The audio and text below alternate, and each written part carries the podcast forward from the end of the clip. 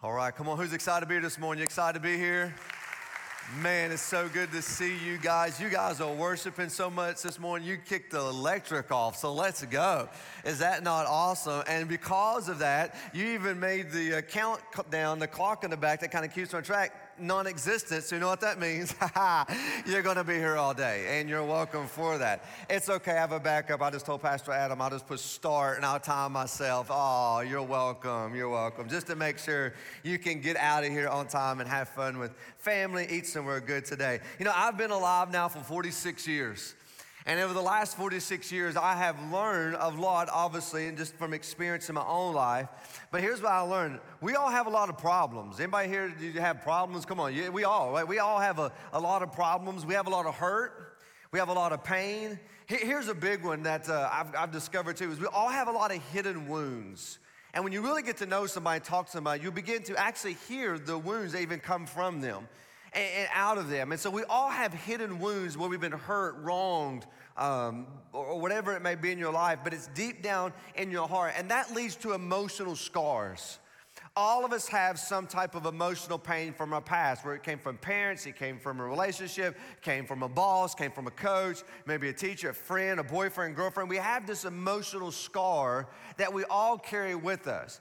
And now, 46 years later, right, you grow up or you're get older, whatever, how old you may be, and you realize you still run into these problems. Things that happened 20, 30 years ago, or things that you thought you've already forgotten about, but they still sometimes haunt you. And what I'll talk about this series is that we have these broken soundtracks that play over and over and over and over our mind.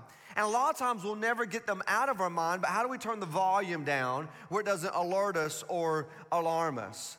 Because here's what I've discovered in my own life my past problems, my emotional scars, my wounds, the things that have happened, just experience, good, bad, and all in between, has led to these broken soundtracks in my mind.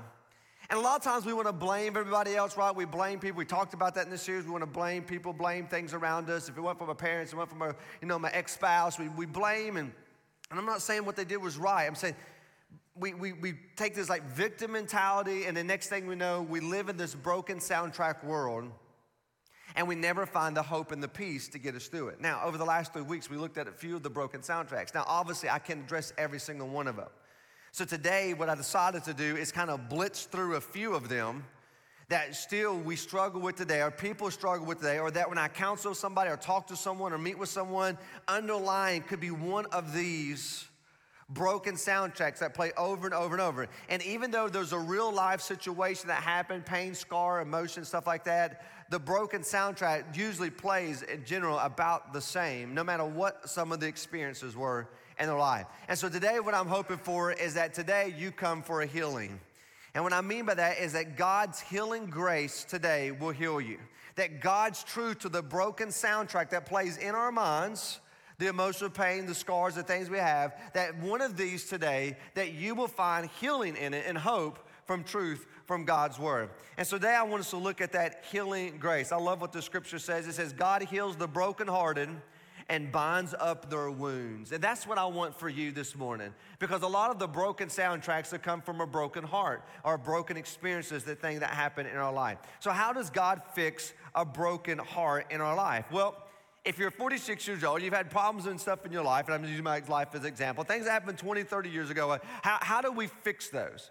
If this here's where the battlefield is, if this is what the enemy want, remember we kicked this year off talking about the mind gym. If this is what the enemy want, this is how we fix the broken hearted. We have to change the way we think. Romans 12 says this: Do not conform any longer to the pattern of this world, but be transformed. And that's what we want to happen with the broken soundtracks, right? We want to be transformed. How? How do I transform this? How do I turn the volume down in the thoughts in my mind? Is this we want to renew our mind. Why is this important? The Bible teaches us that as a person thinks, as a man thinks, as a woman thinks, in their heart, so they are. That's how they live, which means this if the broken soundtrack to my mind is you're a loser, you're a loser, you're a loser, you're a loser, guess what happens? The Bible says you're gonna live like a loser. Because this is the broken side. If the mind mindset, I'm a victim, I'm a victim, I'm a victim, I'm a victim, then I'm gonna live like a victim. If the mindset, you're a failure, you're a failure, you're a failure, you're a failure, you're no good, you're damaged goods, no one wants you, no one cares about you, God doesn't love you, look what's happened in your life, look at the pain, look at the things you've done, look what you said, look what you tried, you're no good. If your mind always plays these over and over and over, how do you expect to live? You're going to live out the thoughts that come in your mind, and you're going to live in this dichotomy, this battle between you know what maybe what God says about you, but the feeling overwhelms it. I know God loves me, but and the moment you ever use the word but when it comes to the Bible, listen to me, you are believing a lie, a broken soundtrack. I know God loves me, but I know God wants to use me, but I know God's got a purpose, but I know, but. When you say but, that should be an evidence in your life I have a broken soundtrack or a lie that I am believing because our beliefs will determine our behavior. And the way we think determines the way that we act. Here's the problem with that a lot of our thoughts are wrong. And a lot of our thoughts are full of errors. And it could be things that happen to us when we're growing up and all in between. We took on this mindset, we listened to our own thoughts, our own lives, and from the enemy as well. And now we have broken soundtrack. So, how does God fix that? How do we heal from those broken soundtracks? And that's what I'm gonna look through today as we quickly bounce through a few of these. This, this big picture, a few of these that may um, affect you. Because again, I can't sit down and, and talk about every single broken soundtrack. One, I don't know what they are. Two, I don't know how to fix all of them. But here are some big ones, like big. Uh, eh, if you begin to just think of a, uh, an onion and you keep peeling, I don't like onions, by the way. My daughter does. She loves them, but I can't stand them. But imagine you just peel back an onion over and over and you get to the core. When you get to the core of the broken soundtrack, like we said, well, if it wasn't for them, that would have happened. If it wasn't, and you blame things. But if you keep unpacking it, I, I think one of these will be at the core of the broken soundtrack. And so here's the one, here's a big one that I deal with uh, in my have in my own life, but just dealing with people is this: is that God really won't accept me. This is a broken sound that I'm, I'm unacceptable because of what I've done in my life, things I've tried, what I've said, this that I'm not good enough, and, and this, this uh, that I will never be accepted into the family of God. Church won't accept me. If people really knew what I've done, what I've tried, what I've struggled with, then, then God won't accept me. But here's the truth of that. If you're taking notes, you can write this down. I am acceptable. This is the truth of this. And this is so big because most of us spend the entirety of our lives trying to be accepted by other people. Some of you today, you're still trying to get your parents to accept you. You're still trying to earn that. You're trying to get peers around you you work with, your boss, your coworkers to accept you. You're trying to get the enemies who can't stand you to accept you just to see you for who you are. People that you're jealous of or envy of, you're trying to get them to accept you, and you say you're not, but the way you live, you act, the things you put and write and type, I'm telling you, we're trying to be accepted, even total strangers. We want to fit in, we want to be accepted, and most of us don't even realize the drive that's behind the most things that we do in our life to be accepted. I mean, just big things. I know look at. About the way you dress. Little things. I just want to be accepted. I want to, I want to fit in. I want to look. I want people to acknowledge. I want them to notice or, or to be a part of someone. By the car you drive, the place you live, or what you want to live, by the career choice that you choose, the college that you decide to go to the money that you're trying to make. And I know we all pursue, and I'm all about ambition and I'm all about big dreams. I'm all about going big, go home. Like, I, I get that. But the drive behind it, why? So I can feel good about myself because I feel good about myself when others feel good about me. Therefore, I'm gonna live a life a certain way, act a certain way, say, dress, do whatever, so I can fit in, so I can be accepted. Most people have no idea they spend most of their life trying to be accepted by the people around them. And the reality is, you don't have to wear yourself out, be stressed anymore from all this. You are accepted. And I'm telling you, if you can let this sink in your head, it could change some of the broken soundtracks that are playing in our mind. Romans 15 says this Christ has accepted you. If you've put your faith and trust in Jesus, you've given your heart to Jesus, you've crossed the line of salvation, He's written your name in the Lamb's book of life, you are accepted. I love this. First Peter says this, but you are a chosen people a royal priesthood, a holy nation, a people belonging to God. You belong to God. You belong to Him, that you may declare the praises of Him who called you out of the darkness into His wonderful light. If you're trying to live your life to be accepted, here's what I want to show Jesus accepted you.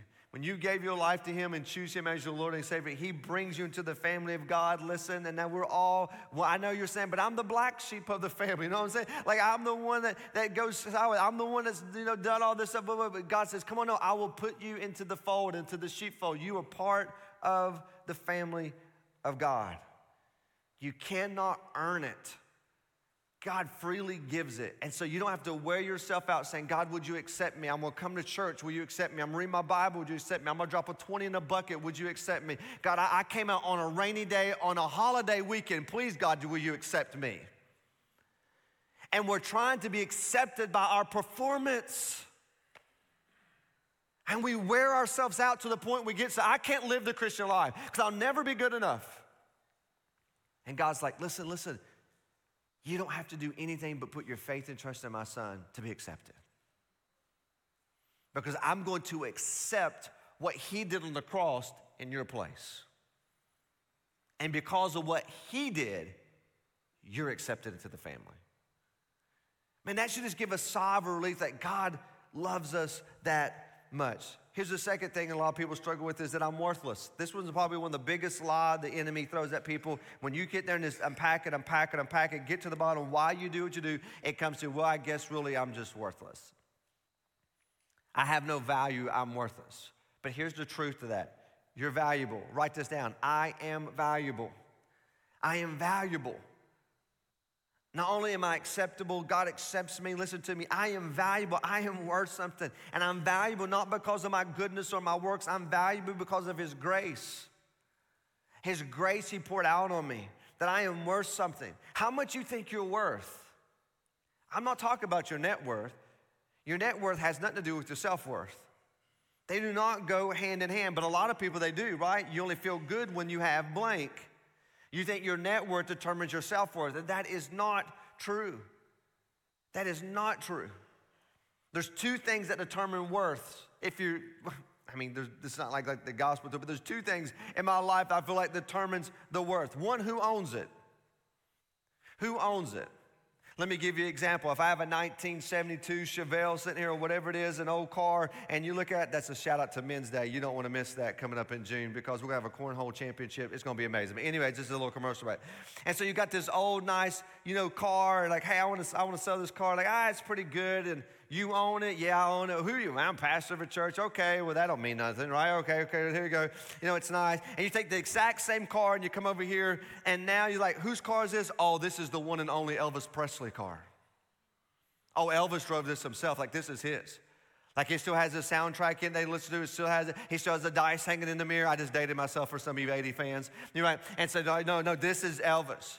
But they're the same exact car. Come on, I mean, come on, what do you mean? The same details, same mileage, same thing. They even stayed in the same garage. Right oh, no, no. But this was worth more because who owns it? Who owns it? Well, who owns you? Are you valuable? Who owns you? I mean, think about this. Who do you belong to? 1 John 4 4 says, You belong to God the creator of the universe who spoke all this into existence, you belong to him. So, how valuable are you? How valuable? What is your worth? How valuable? Which leads to the second thing. What is someone willing to pay for it? Right? You could price in. You always ask me, is that for sale? Well, everything's for sale, right? Everything's for sale. How much is it worth? Well, what are you willing to pay for it? Some of you are not really good at negotiating, right? You know I'm talking about. It. But what are you willing to pay for it? Because who owns it and what someone is willing to pay for it will determine the value. It could be worth a hundred thousand, nice car, a hundred thousand, but man, really, I, will give you twelve today for it right now on the spot. That's what I'm willing to pay for. It. I ain't gonna let it go. That, that's the highest bidder. So what are you willing to pay for will determine the value of it. Who owns it? What are you willing to pay for? What did God pay for you? What price did he pay for you? I love, look at 1 Corinthians, it says, You were bought at a price. He's talking about you. Look at you were bought at a price. Your salvation was purchased for a price. And what was that price? It was the blood of Jesus. That God gave his only son, the highest price. And now, watch this you belong to God because he bought you with the blood of his son. How valuable are you? How every day of your life should you get up knowing what your worth is? No matter what the world says, no matter what people say about you, no matter what they, you're valuable. You're valuable in His sight. Another big one that people struggle with a lot of time, and this one's this one is, is, is a big one, is that really at the core is that God doesn't love me. Now, I know He loves the little children of the world, all that stuff. I know that God loves, but not me. You don't understand. I'm, I'm not real loving. I've done some things or whatever. I just don't feel, or I don't feel that He loves me. But here's the reality to that broken soundtrack is this that I am lovable. That God, watch this, He not only loves me, He likes me. That I am lovable because of what His Son did. And man, doesn't it sure, you know, it doesn't feel like God loves you a lot of times when you have the broken heart or the broken soundtrack or you've been rejected by someone. When someone rejects you, whether it's a girlfriend, a boyfriend, a husband, a wife, a parent, whatever it may be, you don't feel very lovable. When nobody loves me, I'm not worth anything, I'm not lovable. And the reality is this you're wrong. And all of us have the can't help it, right? I don't know if you heard that, but we call it the can't help it. You got the can't help it. Just can't help it. I'm just, just having a pity party for myself. I just got the can't help it today, right? I'm, no one cares about it. No one appreciates what I do around here. Anybody ever throw a pity party like that? Come on. Come on. No one recognizes what I do around the house. Is anybody going to just appreciate what I do? Does anybody care for what I do? Like if you like every now and then you have one of those pity parties, right? They can't help it. But a lot of times we turn that to God's like, God, I just, he don't care about me. He don't love me. If he did, then we, see that? See what I said? If God loved me, as if we base it on conditions. And this is what we do. If God truly loved me, fill in the blank. When the reality is that I am lovable. I love this. Isaiah says this Though the mountains be shaken and the hills be removed, yet my unfailing love for you will never, ever, ever be shaken, nor my covenant of peace be removed, says the Lord, who is compassion, who has this compassion on you. You see the difference between God's love and human love? Well, there's a lot of difference between God's love and human love. But we think about how humans love each other, therefore, that's how God loves us. See, human love is inconsistent. God love is consistent. God love never ends. God love never changes. God's not like, I like you today, get lost tomorrow. That's human love. It's consistent, it's inconsistent. But God consistently loves us no matter what happens, He consistently loves us. And the second thing that's different is God's love is unconditional. Most of us don't know condi- unconditional love because we've been wired in a society, we've been wired with our upbringing with conditional love. If you love me, then blank. If is a condition. If you really love me, blank. And even as parenting or in a marriage relationship, and you do it as a parenting fear tactic or a guilt trip tactic, we begin to indoctrinate like, if you really love me, take the garbage out. If you really love me, pick up your room. If you really cared about your parents, if you really truly love me, then blank. As if my love is based on a condition that you perform. And we don't do that to try to build uh, you know, conditional love in them. But even the words we speak condition with our upbringing that we're all based on condition. If you love me, then you will. And then if you don't, then therefore you don't love me. And so we God's love is not that way. God's love is unconditional. God says, even if you turn your back on me, I'll never turn my back on you.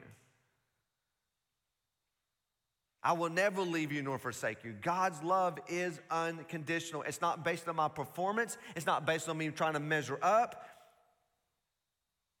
He loves me unconditionally, no matter what, no periods, nothing. That is His grace that He gives me. You don't ever have to worry tomorrow if I wake up if God's to love me because of what I've done today. Is God going to love me next week? Is God going to love me because I didn't pray? Is God going to love me because I didn't do the right thing? Is God going to love me because God loves us? His loves are not based on condition, based on our performance. It's unconditional. He says, You're acceptable. You are valuable. You are lovable even when you don't feel lovable. Here's another one, a big one that people people's broken soundtracks and plays. They, I really don't know if God can forgive me. And I know what we say if you've been in church before. I know God forgives and you confess your sins, God forgives and stuff, but most of us usually holds on to something. I know God can forgive, but I don't know about that one thing. That was a really big mess up. And the reason why you think God can't forgive you is because you won't forgive yourself. And therefore you hold yourself to that.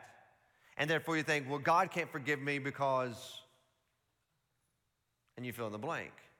As if I'm not forgivable. But here's the truth of that, and here's the truth is that I am forgivable. That I am forgivable. That no matter what's happened in my life, whatever I've said, whatever I've tried, God will forgive. Now, we talked about this before. There are consequences to your sin. You can be completely forgiven of your sin and still live out the consequences for the rest of your life. We're not talking about consequences. There are consequences. I could be forgiven, but still there's consequences. I could be restored, but still walk out consequences. So I'm not talking about just because God loves you, He forgives you, there's no consequences to your sin. There's always consequences to your sin. The ultimate consequence to the sin is those who reject Jesus Christ, our Lord and Savior, will spend eternity in a place called hell. That's the ultimate consequence to your sin, that you reject Jesus which is the only sin that God will not forgive. But we come face to face with the good news and know that I'm acceptable, that I'm lovable, that He wants to move in my life, He loves me unconditional. Then watch this. How does that lead me to live for Him? And we talked a little bit about this last week. I love what Isaiah 43 says. Isaiah says this I, even I, am who blots out your transgressions. This is God. For my own sake, and remember your sins no more. It's not that God can't, it's that God chooses not to. God doesn't carry grudges like we do. God doesn't do that. Is that not amazing? See, when you've received His grace in Christ Jesus, He made you the number one. He, he loves you so much that he will not hold your sins against you. There is now no condemnation for those of us who are in Christ Jesus. God doesn't rehearse your sins like we rehearse our sins. Watch this, God has released them. And you're saying, but that's just not fair.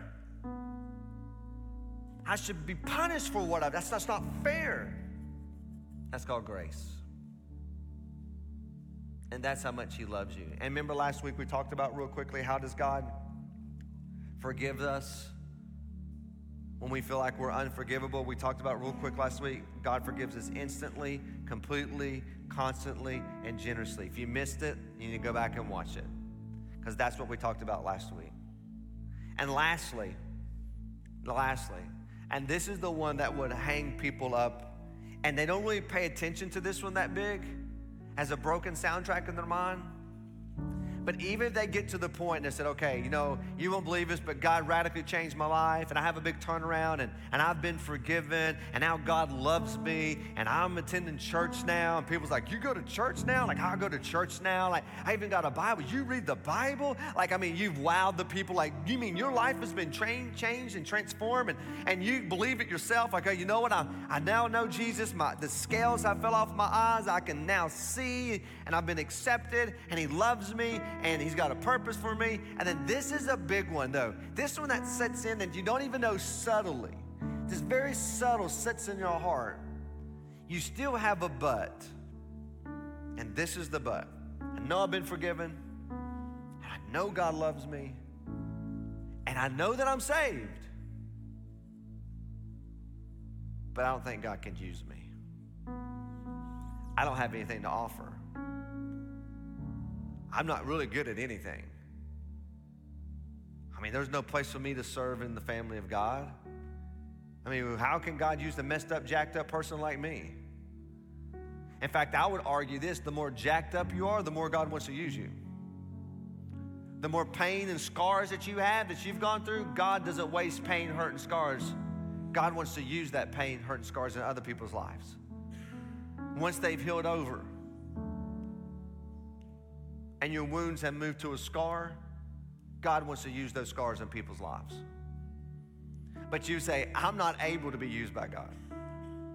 And here's the reality to this. This is the last one, is that I am capable to be used by God. Like, is it so subtle? Like the, the, the broken side, I'm not able to be used by God. God can't use me. And the reality is I am capable to be used by God. Like God can use me. And this is why, this is why some of you will come to church your whole life, but then you won't serve. You'll come to church and you're like, I'm, I'm, I'm, in the Bible, I'm gonna read my Bible, but man, I mean, I really don't have no talents, I don't have no gifts. I mean, there's nothing I can offer to the body of Christ. God can't use me. In fact, you don't know what I've done, what I've said, what I've tried. I mean, I'm not good enough really to be used. I mean, I wanna know God, I wanna experience God, I wanna read about my Bible, I write in my Bible, I wanna, I wanna do things, but, but you come and you sit every Sunday or out in the community and you're like, man, I, I don't think God really can use me. In the reality, He can and He wants to use you over and over. And I love this. I love this in Philippians 4. You know this verse. Come on. I can do everything through Jesus. I can do everything through Christ who gives me the strength. When you think you're not capable, watch this, you are. Not because of your goodness, it's because of what Jesus can do through you. That He is your power. And I pray that He would fill your mind with this truth that He wants to use you. Paul writes in Romans 15 this May the God of hope fill you with all the joy and peace as you trust in Him. Watch this, so that you may overflow with hope by the power of the Holy Spirit. And the same power that raised Jesus from the dead is the same power that lives within every one of us who are Christians. It's the same power He can use, watch this, to change the people around us through you that God wants to use you. Not only He just loves you and has forgiven you, He wants to use you. And here, and here, here in, in closing is this is what I realized too over the last 46 years of my life is to a large degree the way that we see ourselves, the way that you see yourself, and the way that you feel about yourself normally, normally is determined by the most important person in your life. I want you to think about that. Who's the most important person in your life? And a lot of times, how you think about yourself and see yourself is how do you think they see you? What do they think about you? And if I try to live up to their standards or what they think, And a lot of our broken soundtracks have come while trying to be accepted, trying to fit in, trying to be loved by someone, trying to, you know, experience true forgiveness. What if we really, and we say this, like we're in church, so you, you always, the answer is Jesus, right? When you're in church, Jesus, right? You throw that. But what if you really made Jesus the most important, important person in your life? And you stood your, and looked in the mirror, and what you saw in the mirror was through the lens of what Jesus and how Jesus sees you. And the most important person in your life says you are lovable, you're forgivable, you're capable, you're valuable, you are worth something. And watch this you're acceptable. I accept you for who you are. You don't have to live for everybody else. Imagine if the most important person in your life was Jesus, how would that change your life? Here's what I believe a lot of the broken soundtracks that play over and over and over in our heads, the volume will be turned down. Not that the pain and the scar won't go away, but the volume will be turned down and it will have no more power over me. I'm pushing mute. And though I see it babbling on, I'm not going to listen to it because I'm going to fill my mind with truth and what Jesus says about me and what Jesus thinks about me. So here's the here's the here's the, here's it is. Here you're going to believe what someone else says about you, the broken soundtracks that play in your mind, or what God thinks about you. And here's the crazy thing. You ready for this? It's your choice. I'm going to ask you would just to bow your head just for a moment.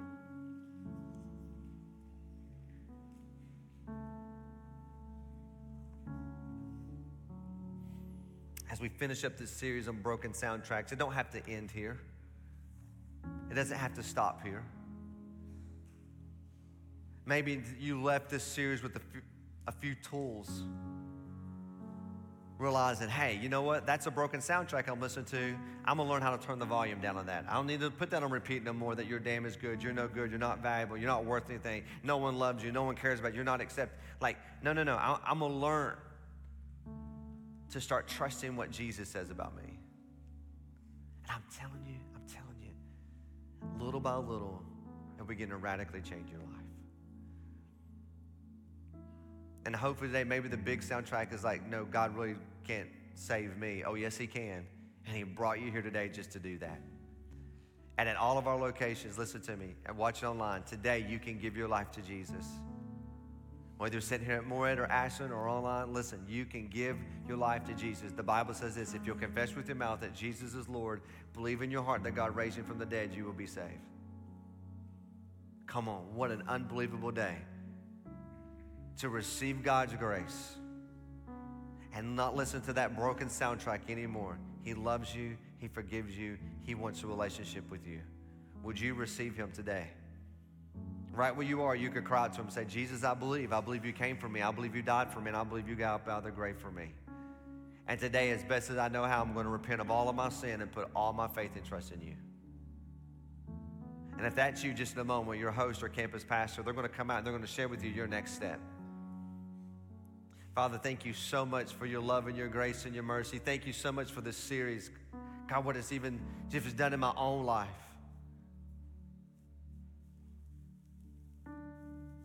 God, to, how you remind me of the truth of the broken soundtracks in my own head. And God, I pray that we will look back in our lives and this could be the time, Lord, that change begin to take place.